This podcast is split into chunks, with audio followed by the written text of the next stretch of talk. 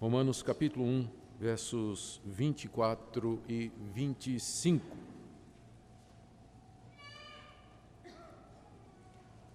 Por isso Deus entregou tais homens à imundícia pelas concupiscências de seu próprio coração, para desonrarem o seu corpo entre si. Pois eles mudaram a verdade de Deus em mentira, adorando e servindo a criatura em lugar do Criador, o qual é bendito eternamente. Amém. Nós vamos orar mais uma vez, pedindo que o nosso Deus nos dê compreensão na Sua palavra e que essa verdade que está aqui exposta, ela, ela cale profundamente em nosso coração e nos ajude a entender a nossa própria situação e a situação da humanidade ao nosso redor. Senhor, abre os nossos olhos para que possamos ver, além da letra a Ti, Senhor, possamos ver ah, essas verdades que estão ao nosso redor e que por vezes nos passam despercebidas. Dá-nos uma mentalidade espiritual aprovada diante de Ti, uma disposição mental que esteja de acordo com a Tua palavra de tal maneira que possamos entender a realidade como o Senhor a vê. Eu peço, Senhor, que a exposição dessas palavras seja usada por Ti nessa noite, para falar o coração de todos aqueles que nos ouvem, que estão aqui na igreja, que estão nos acompanhando pela internet, a todos da Tua bênção, Senhor, é o que nós pedimos em nome de Jesus. Amém. Meus queridos, na mensagem anterior, nós vimos que como Paulo explicou aos cristãos de Roma, que Deus havia se revelado, ou Deus tem se revelado à humanidade através de duas formas. Primeiro, através da consciência. Nós lemos isso no capítulo 1, verso 18 e 19, que lá do céu Deus revela a sua existência e o fato de que ele está irado com a humanidade por causa da rebelião que a humanidade manifestou com relação a esta revelação. Então Deus se revela a todo homem pela consciência. Todo homem tem consciência de que há um Deus. Deus também se revelou pela criação. As coisas criadas, a natureza, o mundo, o universo, na sua beleza, diversidade, complexidade, no seu propósito, na sua é, profundidade, tudo isso fala de um poder inteligente por detrás da realidade visível. O mundo não veio a existir ao acaso e matéria não gera matéria, do nada, nada se produz. Então, existe alguém anterior à criação, alguma coisa anterior à criação. Alguém pessoal, alguém inteligente, alguém que tem propósito eterno, todo-poderoso. A criação fala a respeito dessas coisas. Em seguida, Paulo explica que, apesar dessa revelação de Deus na consciência e na natureza, o homem o ser humano rejeitou essa revelação. Nós lemos isso a partir do verso 21, que, mesmo tendo conhecimento de Deus, os homens preferiram sufocar esse conhecimento e, dizendo-se sábios, se tornaram loucos e começaram a procurar explicações para a existência do mundo, para a sua própria existência, para o funcionamento do universo, enfim, para as questões básicas da vida, sem levar Deus em consideração. E Paulo começa a descrever esse processo que começa na mente, que rejeita Deus, depois o coração que se escurece, depois a consciência que perde a noção, e finalmente os homens caem na idolatria. Eles substituem Deus por outros deuses e rejeitam Deus soberano que deu a sua revelação, o seu conhecimento através da natureza e da consciência e fazem deuses para si mesmos. Deus se revela, o homem rejeita e agora chegou a vez de Deus. Do verso 24, que eu li para vocês, até o verso 31, Paulo fala da retribuição. Deus se revelou, o homem rejeitou, Deus retribuiu. A retribuição de Deus, ela está marcada aqui pela repetição três vezes da expressão por isso Deus os entregou. Verso 24, por isso Deus entregou tais homens. Verso 26, por causa disso, os entregou Deus a paixões infames. E verso 28, o próprio Deus os entregou a uma disposição mental reprovável. O que nós vamos começar a ver hoje à noite é exatamente isso que nós chamamos de retribuição, ou seja, Deus está dando o troco. Ele se revelou, a humanidade rejeitou e agora é a vez de Deus. O que é que Deus fez diante da rejeição da humanidade, diante da revelação que ele fez de si mesmo? E o que Paulo vai explicar aqui é que a reação de Deus foi entregar a humanidade aos desejos do seu coração. Foi abandonar a humanidade à corrupção da sua alma. Foi deixar que a humanidade recebesse aquilo que ela quer. Ela rejeitou a Deus e fez deuses para si. E Deus então diz: está bem, vai ser do jeito que vocês querem. E Deus então entrega a humanidade aos seus próprios desejos. Eu quero explicar esses dois versículos ah, com quatro ou cinco pontos aqui que podem ser tirados da passagem. Ah, o objetivo é que Deus, nessa noite, nos ajude a entender esta verdade terrível de que nós vivemos debaixo da ira de Deus e da sua justa retribuição, e que a situação do homem é muito pior do que ele imagina, e que qualquer pretensão a mérito ou justiça própria ou caminho de salvação que dependa do homem é tudo ilusão. A realidade é outra. Vamos começar primeiro com a afirmação de Paulo, que está aí no verso 24 de que o coração do homem é cheio de concupiscências. Veja o que ele diz no verso 24: Por isso Deus entregou tais homens à imundícia pelas concupiscências de seu próprio coração. A palavra concupiscência, ela significa simplesmente desejos. E pode ser um desejo bom ou um desejo ruim. Só que no Novo Testamento, essa palavra concupiscência, ela sempre é usada para significar desejos ruins, ou seja, o desejo de ter ou fazer alguma coisa errada. Uma concupiscência é uma paixão por alguma coisa proibida. É o anseio por alguma coisa que é contra a natureza de Deus. E aqui Paulo está dizendo que o coração do homem, ele abriga as concupiscências ou esses desejos. É assim o coração humano o coração aqui se refere àquilo que nós somos por dentro. E de acordo com o que a Bíblia diz aqui, em outras passagens, nós estamos cheios dessas paixões e desses anseios e desejos por aquilo que não é lícito, por aquilo que é errado. Mas não foi sempre assim. Quando Deus criou a raça humana, Deus criou os nossos primeiros pais à sua imagem e semelhança, em santidade e inocência embora com a possibilidade de pecarem. E eles usaram essa liberdade, se revoltaram contra Deus, desobedeceram a ordem de Deus, e como resultado, eles se precipitaram e também a toda a descendência que viria depois dele Primeiro, no estado de condenação diante de Deus, Deus passou a condenação para Adão e Eva e, por extensão, a todos aqueles que nascem de Adão e Eva, isso significa você e eu, já nascemos condenados debaixo da justa condenação de Deus, porque Adão e Eva eram nossos representantes, então, ao serem condenados, nós também fomos condenados com eles. E segundo, precipitou a raça humana na corrupção. Nós herdamos aquela natureza corrompida do primeiro casal. Nós somos filhos de Adão e Eva, já nascemos inclinados ao mal, já nascemos com um coração abrigando desejos errados. E esses desejos se manifestam na mais inocente, entre aspas, criancinha no bebezinho mais bonitinho, né, que a gente vê assim, cedinho ele vai botar as garrinhas de forinha e você vai ver de quem realmente ele é filho, né? Cedo você vai descobrir que ele é filho de Adão e Eva, como você também. E como serão os seus filhos também, não é? Então, o coração do homem está cheio de concupiscência. É assim que nós viemos a esse mundo. Nosso coração é inclinado ao mal. Há esses desejos que estão dentro de nós e que governam o que nós fazemos, as nossas escolhas, as nossas preferências, o caminho que nós queremos tomar. A concupiscência dos seus próprios corações. Esse é o primeiro ponto, é o ponto de partida aqui. Segundo ponto, e que está relacionado com o que vem antes e também até no verso 25, que diz que os homens mudaram a verdade de Deus e mentira.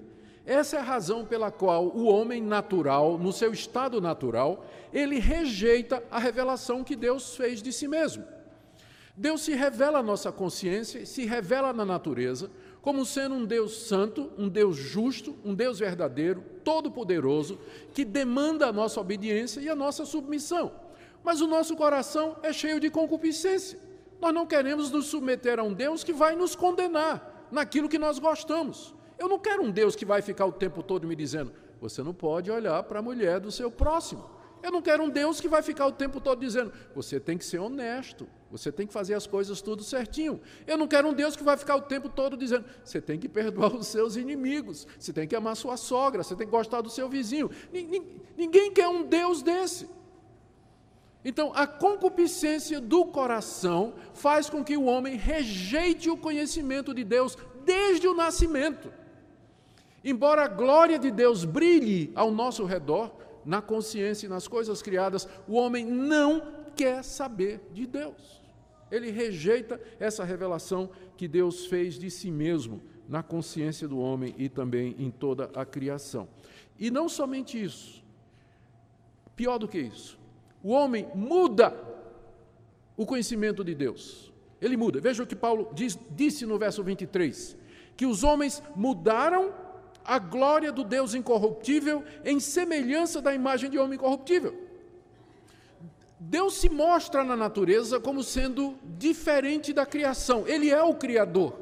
Ele é incorruptível, quer dizer, ele não vai se corromper como nós. Nós vamos morrer, o nosso corpo vai para a sepultura e ele vai se decompor.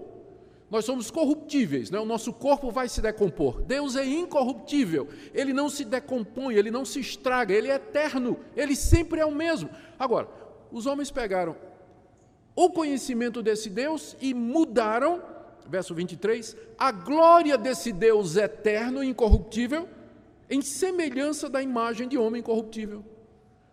Os homens preferiram adorar a si mesmos, preferiram adorar outros homens, preferiram deuses feitos à sua imagem e semelhança. E o que é pior, não ficaram só no homem, não, foram baixando, ó, aves, quadrúpedes e répteis.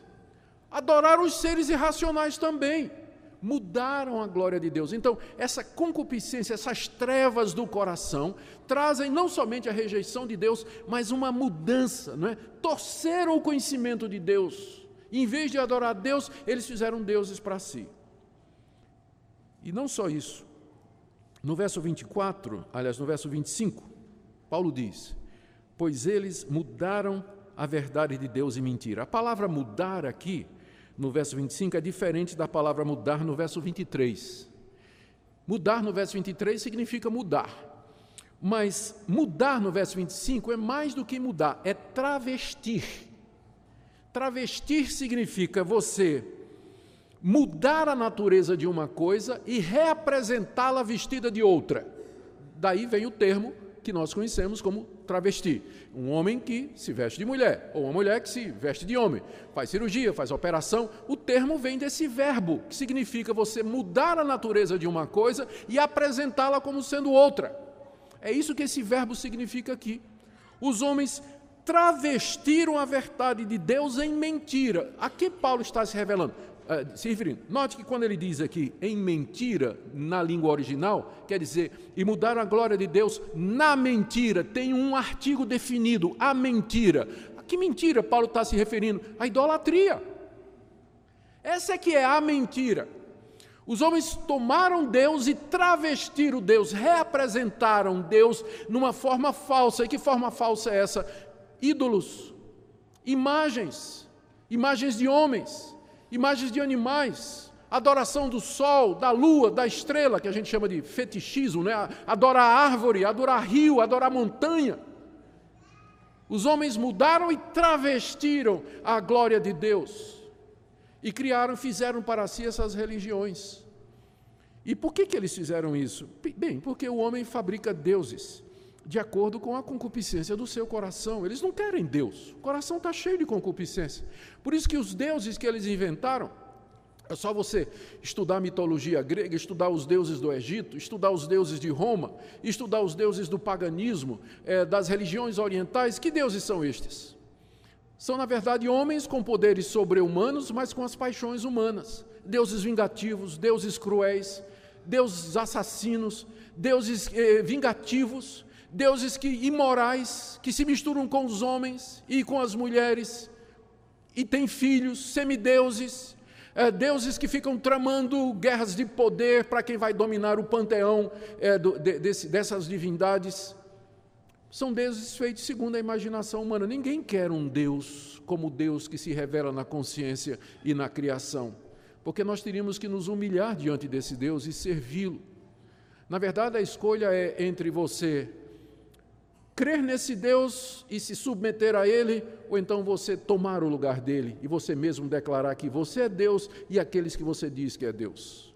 Mas ou de um jeito ou de outro, o homem sempre estará ajoelhado diante do altar de algum Deus. Se não for do Deus verdadeiro, de um travesti desse Deus que ele mesmo inventou e ele criou. É isso que Paulo nos diz aqui. O que é que Deus fez então? Primeiro ponto, o coração do homem é corrompido e cheio de concupiscência. Segundo ponto, isso leva o homem a mudar a verdade de Deus e travestir Deus como se fossem imagens e ídolos que ele mesmo criou.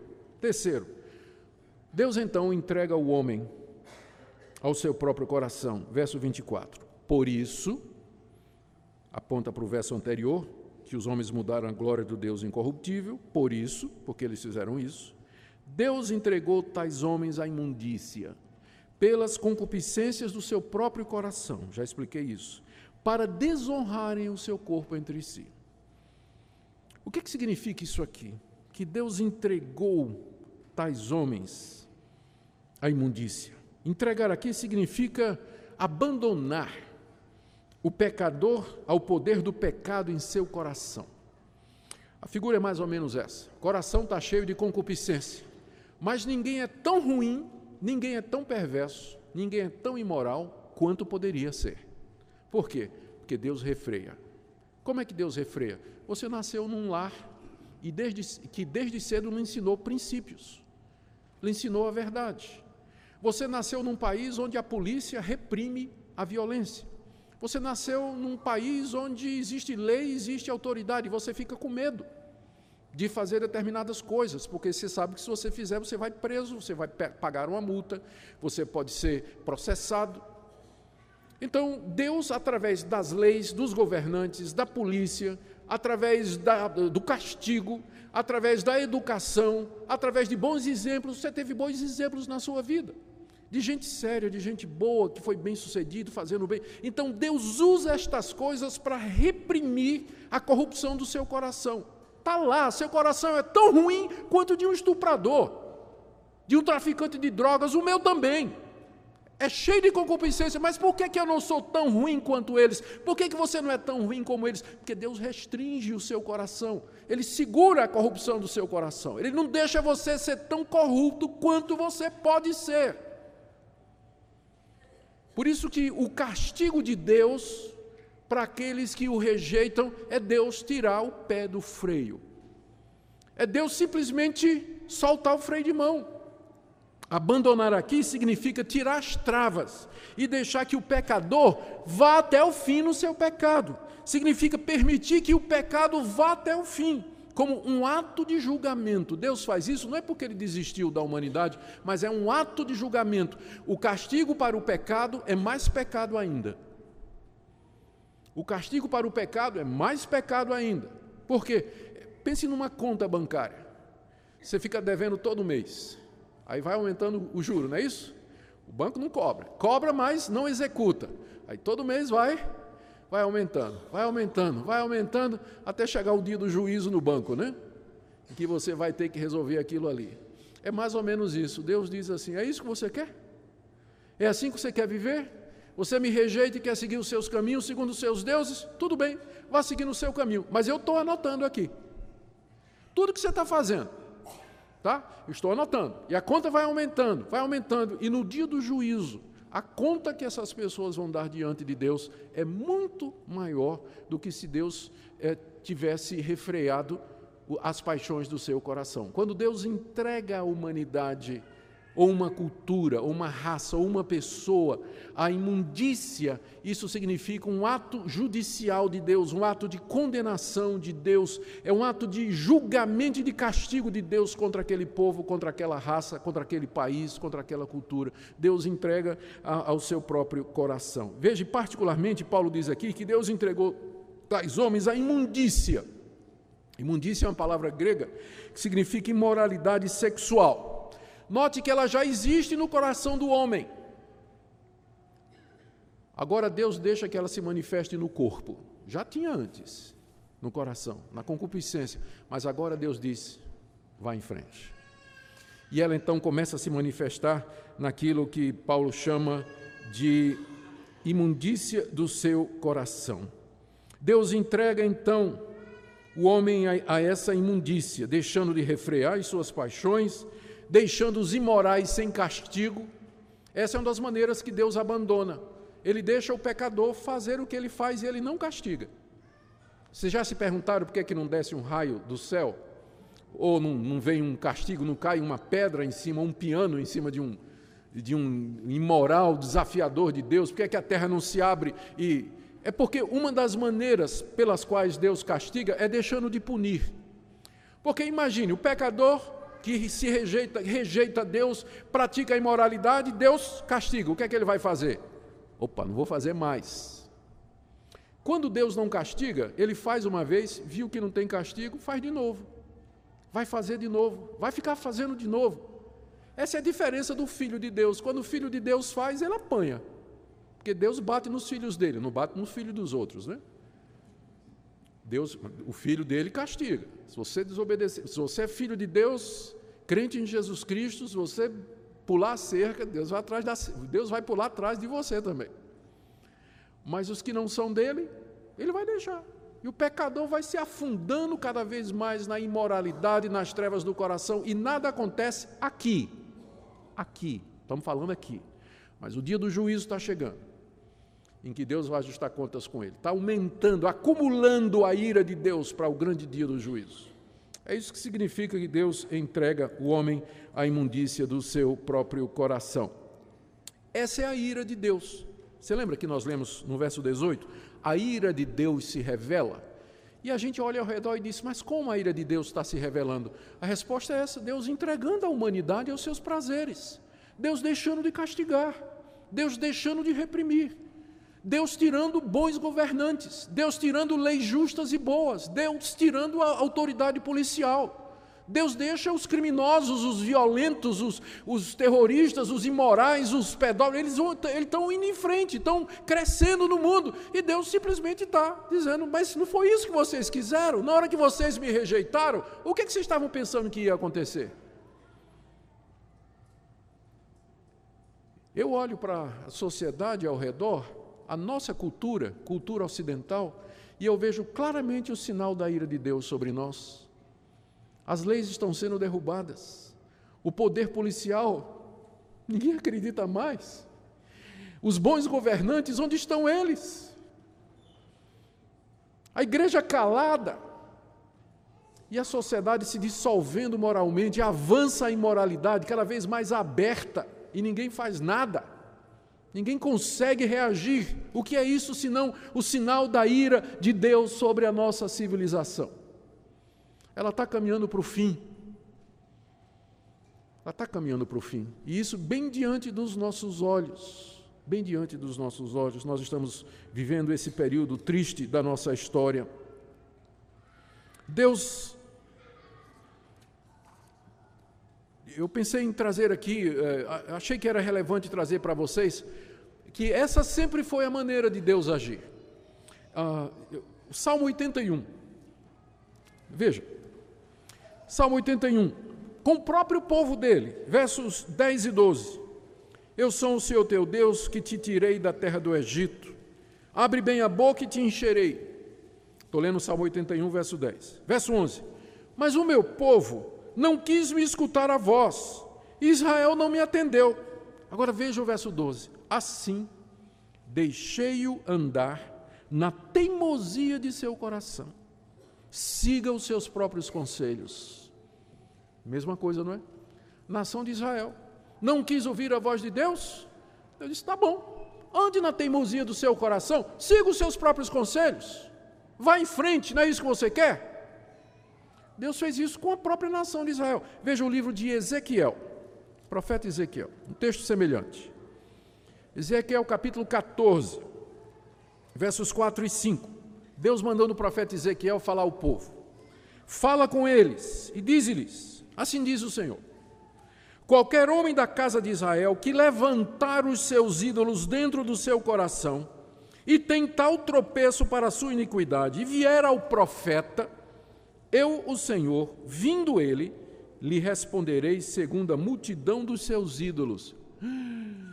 Olha o que, que Deus está dizendo aqui. Se um israelita fosse idólatra, tivesse ídolos no coração e resolvesse ir na casa de Deus e consultar a Deus, sabe o que, que Deus ia fazer? Deus ia responder como se fosse o ídolo. A pessoa, vou consultar a Baal, e Baal fala. Vou falar com Renfã, Renfã fala. Eu vou adorar Astarote, Astarote responde. Ah, eu fui curado por Astarote, eu fui curado por Baal. Mas quem é que estava por detrás? Deus. Olha aí, verso 5: Para que eu possa apanhar a casa de Israel no seu próprio coração, porque todos se apartaram de mim para seguir os seus ídolos. Sabe o que, é que Deus está dizendo aqui? Quando vocês me abandonam, eu entrego vocês aos seus ídolos. E vocês vão falar com seus ídolos e os ídolos vão responder. Vocês vão fazer a oração e o ídolo vai responder. Você vai pedir cura, ele vai dar. Você vai pedir uma maravilha, o ídolo vai fazer. Sabe quem é que está fazendo isso? Eu. Porque Deus é o único poder que existe. O ídolo é falso, é claro. Por que, que Deus faz isso? Exatamente para apanhar o pecador na sua própria armadilha. Exatamente para apanhar o pecador na sua própria armadilha. Está achando isso pesado? Veja 1 Tessalonicenses.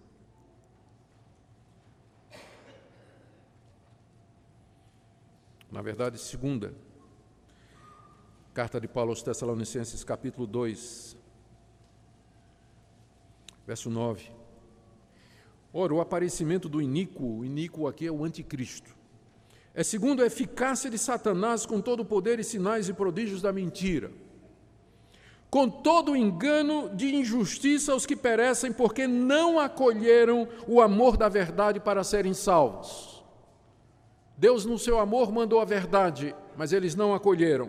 Agora veja o verso 11. É por esse motivo, pois, que Deus lhes manda, Deus lhes manda a operação do erro para darem crédito à mentira.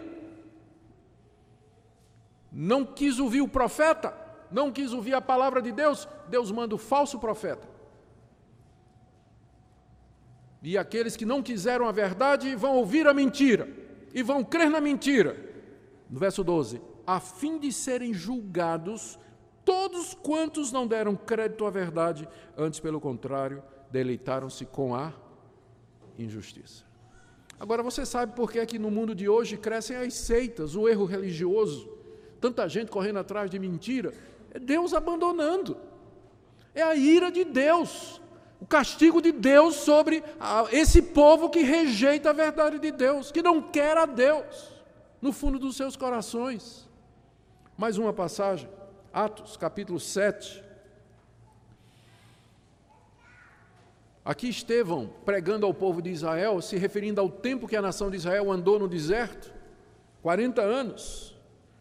Atos capítulo 7, verso 41. Naqueles dias fizeram um bezerro e ofereceram sacrifício ao ídolo, alegrando-se com as obras das suas mãos. Está se referindo à idolatria que eles cometeram lá no deserto, o povo de Israel, quando saiu do Egito. Continuou, trouxe os deuses do Egito, escondidinho debaixo do casaco. E lá no deserto adoravam a Deus, mas adoravam esses ídolos também. Arão até fez dois bezerros de ouro, um bezerro de ouro. Agora veja o verso 42. Mas Deus se afastou. Quando Deus viu que eles estavam adorando os ídolos, Deus se afastou e os entregou ao culto da milícia celestial. Milícia celestial é sol, lua, estrela. Deus se afastou e os entregou ao culto do sol, da lua e da estrela. Podem adorar. Façam o que vocês querem. Mas um dia vocês vão dar conta. É isso que significa. Voltando agora para Romanos capítulo 1. O apóstolo Paulo não está dizendo nada novo que o Antigo Testamento não tenha dito, que os profetas não tinham avisado, que o castigo de Deus para a rebelião do seu povo e para a idolatria é Deus entregar o homem à corrupção do seu próprio coração. Deus entrega o homem ao erro. Deus entrega ao homem ao falso profeta, ao falso culto, à falsa religião, quando no íntimo do seu coração você rejeita a Deus e a revelação que ele faz de si mesmo, você entra então nesse processo de, eh, de retribuição da, de Deus. Agora, note aqui no verso 24 de Romanos 1, que Paulo diz que Deus entregou tais homens à imundícia pelas concupiscências de seu próprio coração para desonrarem o seu corpo entre si. Esse é o resultado final. Quando Deus entrega uma cultura, uma pessoa, uma sociedade, um país, uma geração aos desejos do seu próprio coração, o resultado final é desonrar os corpos, para que desonrassem os seus corpos entre si. O que nos diz que Deus, quando criou os corpos, não é? Deus, quando criou os nossos corpos, é, esses corpos foram criados é, para é, um fim honroso. E a Bíblia é muito clara quando fala especialmente nas relações sexuais. Deus criou um homem e uma mulher, ele não criou um homem e um homem, uma mulher e uma mulher, ele não criou dois homens e uma mulher, ou duas mulheres ou, e, e um homem, ele criou um homem e uma mulher e os uniu em casamento. Ou seja, o propósito do meu corpo, pensando na área sexual, é que eu tenha relações heterossexuais monogâmicas no casamento. Desonrar o corpo é fazer qualquer coisa fora disso. Fornicação, que é o sexo entre pessoas solteiras, fornicação. Adultério, que é sexo em que uma pessoa casada está envolvida, que não é seu cônjuge. Prostituição, quando isso envolve dinheiro. Ou relações é, homoafetivas ou homossexualidade. São distorções desse projeto original de Deus. E é isso que acontece quando Deus entrega uma sociedade, um indivíduo e uma geração aos desejos do seu coração. Vai caminhando até finalmente desonrar o seu corpo entre si. Agora, imagine ao ler essas palavras que Paulo vivia na época de Roma. A sociedade mais dissoluta da época. Dos 15 imperadores de Roma, 14 praticavam a homossexualidade. Ter concubina, a prostituição, meninos de programa, isso era comum para o cidadão romano.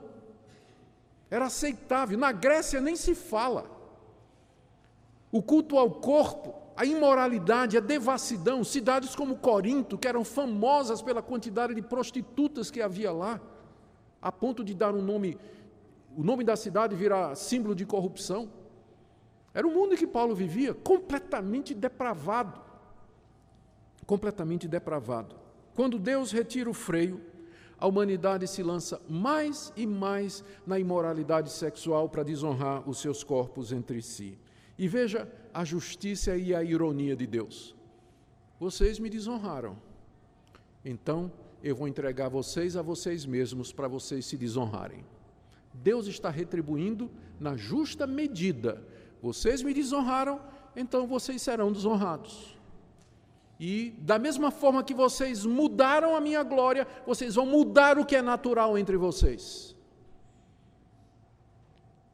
A justiça de Deus na aplicação do juízo. E eu quero já caminhar para o fim dessa mensagem, meus irmãos e amigos.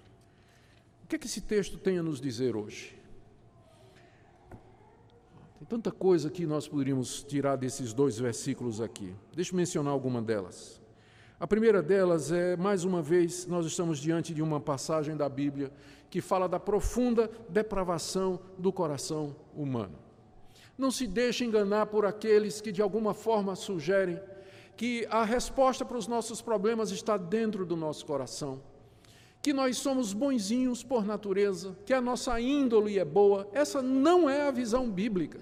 A visão bíblica é que nós somos corrompidos desde a raiz dos cabelos. Não há nada bom em nós, não há um justo, não há nenhum sequer. As nossas justiças são como trapo de imundície. Só não somos piores porque Deus refreia. Você só não é pior porque Deus lhe segura. Deus está puxando o freio de mão. Senão você seria tão perverso e imoral como qualquer outra pessoa que você às vezes critica e condena como sendo pior do que você. Mas o nosso coração é corrompido, completamente corrompido, e você não tem poder sobre ele. Você não consegue controlar isso. Se algum controle você tem, é porque Deus está suprimindo, Deus está segurando, Deus está puxando o freio de mão para que você não seja tão ruim quanto você poderia ser. Lembre disso, isso é verdade também do cristão. Quando nós cremos em Jesus, nós somos perdoados, justificados e aceitos por Deus, como que nascemos de novo, mas essa corrupção, ela permanece em nós até o último dia da nossa vida aqui nesse mundo. O cristão vai lutar contra isso todos os dias da sua vida. De vez em quando vem um irmão para conversar comigo, pastor, acho que eu não sou crente não. Eu digo, já é um bom começo você fazer essa pergunta, porque tem gente que acha que é e depois da morte vai descobrir que nunca foi. Então é bom você perguntar aqui, logo, será que eu sou mesmo? Por que, você está fazendo essa pergunta? Pastor, porque é uma luta muito grande, pastor. Todo dia eu estou brigando com o meu coração. Ah, às vezes eu caio, eu não aguento. Quando eu faço alguma coisa errada, eu, eu, eu choro, eu lamento, eu fico desesperado, pastor. Será que eu sou crente mesmo? Para mim essa é a maior prova de que você é. Porque um pecador que está entregue ao seu próprio coração, ele não está nem aí se ele está ofendendo a Deus. Ele vai arrumar desculpas para o procedimento dele, para a imoralidade dele, a mentira dele, vai ficar se justificando. Mas o crente verdadeiro, ele não suporta a corrupção do coração dele. É uma luta constante. Uma briga constante. Então esse texto nos fala disso, da corrupção do nosso próprio coração. Segunda coisa, a nossa cultura, irmãos, está debaixo da ira de Deus. Eu sei que todos nós queremos pensar em Deus como sendo um Deus de amor. Ele é um Deus de amor. Vamos ver isso a partir do capítulo 3. Mas antes de chegar no amor de Deus, eu tenho que falar da ira dele. E os sinais da ira dele estão em todo lugar. Os freios estão sendo tirados. A impunidade é cada vez maior para quem pratica o mal. A culpa da nossa geração está sendo acumulada para o dia do juízo. Nós vemos isso entre os próprios evangélicos sinais de que Deus está tirando o freio. É só você olhar a roupa de algumas irmãs, a sensualidade, a provocação. Não vê mal nisso. E vai até dizer assim: o problema é o olhinho do irmão. É não. Também. Mas perder a vergonha, a verdade é essa. Perder a vergonha. Se veste mostrando tudo. E a gente pergunta: onde foi parar o pudor, a vergonha, a castidade? Está indo embora. Mesmo no meio do povo de Deus, está indo embora. Os homens também se vestem do mesmo jeito, não vou nem falar aqui para não fazer descrições. Os homens também. Vergonha foi embora. Parece que querem exibir mesmo, provocar mesmo. Os namorados, parece normal, no meio da juventude evangélica, namorar de ir para a cama com a namorada ter relações como se fosse a coisa mais normal do mundo. Não é não. Isso é desonrar os corpos. Isso é sinal exatamente de que Deus está tirando os freios quando a igreja começa a achar que isso é normal. Quando a igreja para de falar, os pastores param de falar disso, com medo de perder membro. Os pastores param de denunciar esse tipo de coisa com medo de receber crítica da igreja, é sinal de que Deus está tirando os profetas e está entregando mesmo aquela geração aos seus próprios desejos. Porque uma das coisas que ainda controla e segura é quando Deus levanta o profeta que mete o dedo no nariz e diz: está errado. E eu estou dizendo que está errado. E vem adultério, flertar com a mulher dos outros, pornografia. O pessoal consome como se fosse uma coisa natural. E parece que não se preocupa com isso, isso corre solto no meio evangélico. Poucos há que levantam a voz e falam. Eu vejo esses sinais da ira de Deus ao nosso redor. Eu vejo sim. E peço que Deus tenha misericórdia, primeiro, da minha própria vida, que eu sou um pecador não diferente dos outros, e através de mim de outras pessoas também. Terceira coisa que esse texto tem a nos dizer hoje: Somente o próprio Deus pode nos salvar dessa situação. O que nós precisamos para nos livrar desse círculo férreo é de um poder extraordinário que quebre as amarras, que abra os olhos, que nos liberte da escravidão de nós mesmos, que nos tire das trevas para a luz e da escravidão para a liberdade dos filhos de Deus. E esse poder é o Evangelho de Jesus Cristo. Esse poder não é humano. Ele não está em nós, não está em nenhuma instituição, em nenhuma pessoa, mas Paulo se refere aqui no início dessa sessão, no capítulo 1, verso 16: Não me envergonhe do Evangelho, porque ele é o poder de Deus para salvar todo aquele que crê. É preciso um poder para nos libertar disso, para mudar essa situação, e só o Evangelho de Cristo pode fazer isso. Nós não precisamos de remendo, nós precisamos de ressurreição.